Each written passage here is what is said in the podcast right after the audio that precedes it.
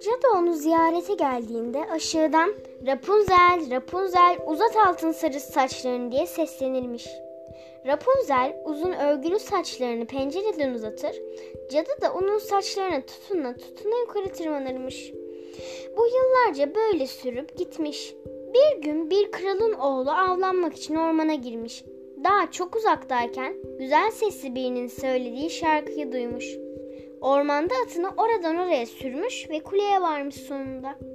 Fakat sağa bakınmış, sola bakınmış, ne merdiven görmüş ne de yukarıya çıkılabilecek başka bir şey. Bu güzel sesin büyüsüne kapılan prens, cadının kuleye nasıl çıktığını görüp öğrenene kadar her gün oraya uğrar olmuş. Ertesi gün hava kararırken alçak sesle Rapunzel, Rapunzel uzat altın sarısı saçlarını diye seslenilmiş. Sonra da kızın saçlarını tutunup bir çırpıda yukarı tırmanırmış.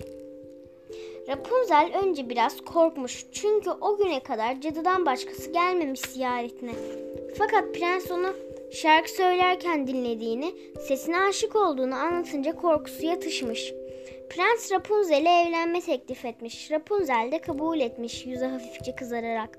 Ama Rapunzel'in bu yüksek kuleden kaçmasına imkan yokmuş. Akıllı kızın parlak bir fikri varmış. Prens her gelişinde yanında bir ipek çilesi getirirse Rapunzel de bunları birbirine ekleyerek bir merdiven yapabilirmiş.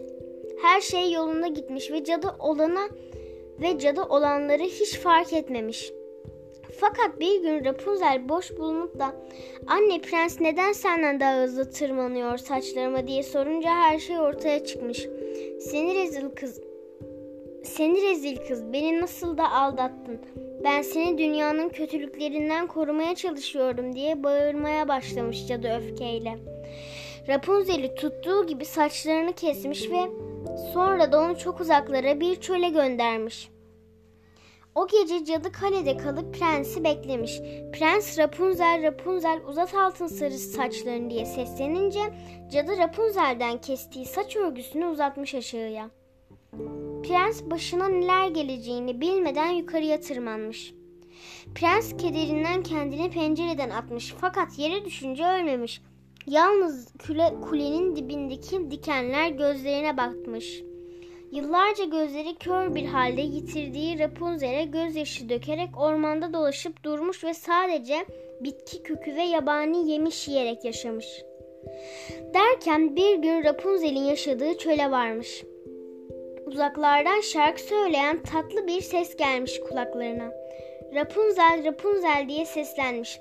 Rapunzel prensi görünce sevinçten bir çığlık atmış ve Rapunzel'in iki damla mutluluk gözyaşı prensin gözlerine akmış.